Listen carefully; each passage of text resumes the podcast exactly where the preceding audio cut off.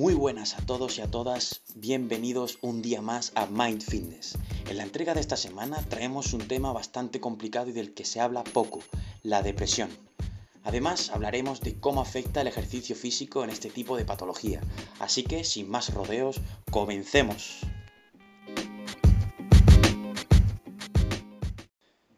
Bueno, en primer lugar vamos a ponernos en situación describiendo qué es la depresión. Pues la depresión es una enfermedad que a menudo está infravalorada y que en algunos casos, si no se recibe un tratamiento adecuado, puede llegar a ser letal. Un 20% de la población española ha padecido algún trastorno mental a lo largo de su vida, siendo eh, la depresión el más usual. Según la OMS, se caracteriza por la presencia de tristeza, de pérdida de interés, trastorno del sueño, pérdida de apetito, etc. Entonces, si hablamos de la depresión, tenemos que hablar de que es un problema neuroquímico, es decir, algo sucede en nuestro cerebro que nos hace que caigamos enfermos. Existen tres tipos de neurotransmisores en nuestro cerebro, la serotonina, la noradrenalina y la dopamina, que actúan de manera conjunta para responder ante situaciones de estrés. Entonces aquí viene la gran pregunta de si la causa de la depresión es algo genético o es algo ambiental. Pues no podemos decir que sea ni una cosa ni la otra. Es un conjunto de ambas, pero sí que hay un causante común que se trata de un episodio de estrés. Un episodio de estrés fuerte, que sería una pérdida de un familiar, una pérdida monetaria, una ruptura amorosa. Y ante dicho episodio, si es muy fuerte, como digo, nuestros neurotransmisores, dispuestos de manera genética, se quedan sin reservas, con lo que cualquier otro episodio de estrés nos superaría. Es decir, no sabríamos llevar eh, de la misma manera cualquier episodio de estrés.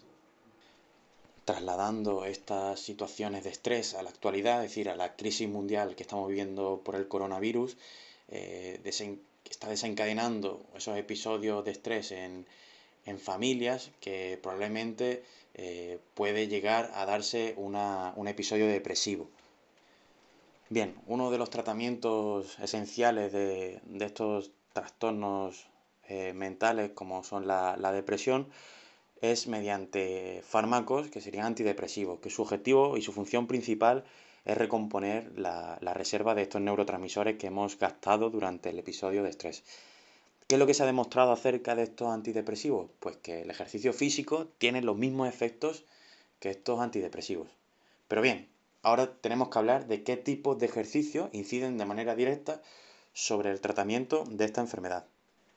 En primer lugar, es recomendable realizar actividad física guiada, ya sea aeróbica o anaeróbica, y que no requiera de una gran concentración. Los deportes que requieren una gran concentración, como por ejemplo el tenis de mesa, puede generar más tensión que relajación. Es decir, que si nos encontramos con un paciente, un compañero o nosotros mismos con síntomas de depresión, que no se nos ocurra realizar una actividad que requiera toda nuestra atención. Empecemos por algo sencillo y de manera guiada. Si podemos realizarlo en grupo, bien, si no, de manera individual y luego ya eh, nos integraremos o trataremos de realizarla eh, con otros compañeros.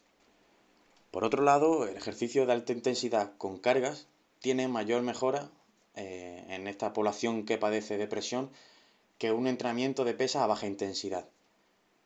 Y el ejercicio con cargas altas tiene mayor beneficio que el ejercicio con cargas bajas. Ojo, siempre y cuando exista dominio de la técnica podemos realizar este tipo de entrenamientos. Eso no se nos puede olvidar, ¿vale? Otro aspecto a tener en cuenta a la hora de elegir el ejercicio eh, a realizar con personas que padecen depresión es que la energía gastada en el ejercicio está relacionada con disminuir los síntomas de la depresión. Es decir, a mayor energía gastada, menor será el episodio depresivo. Pero obviamente, esto podemos realizarlo en fase avanzada. No podemos comenzar a hacer ejercicio y llegar al agotamiento. Bien, entonces, ¿qué precauciones debemos de tener en cuenta a la hora de realizar ejercicio si padezco depresión o si soy un entrenador y voy a entrenar a una persona con depresión? Debemos de tener en cuenta que la depresión es factor de riesgo de otras enfermedades físicas, como son las enfermedades cardiovasculares, y enfermedades metabólicas, como son la diabetes tipo 2, como son la hipertensión, el hipercolesterol, esto hace que el ejercicio sea muy individual y atendiendo a las características del sujeto.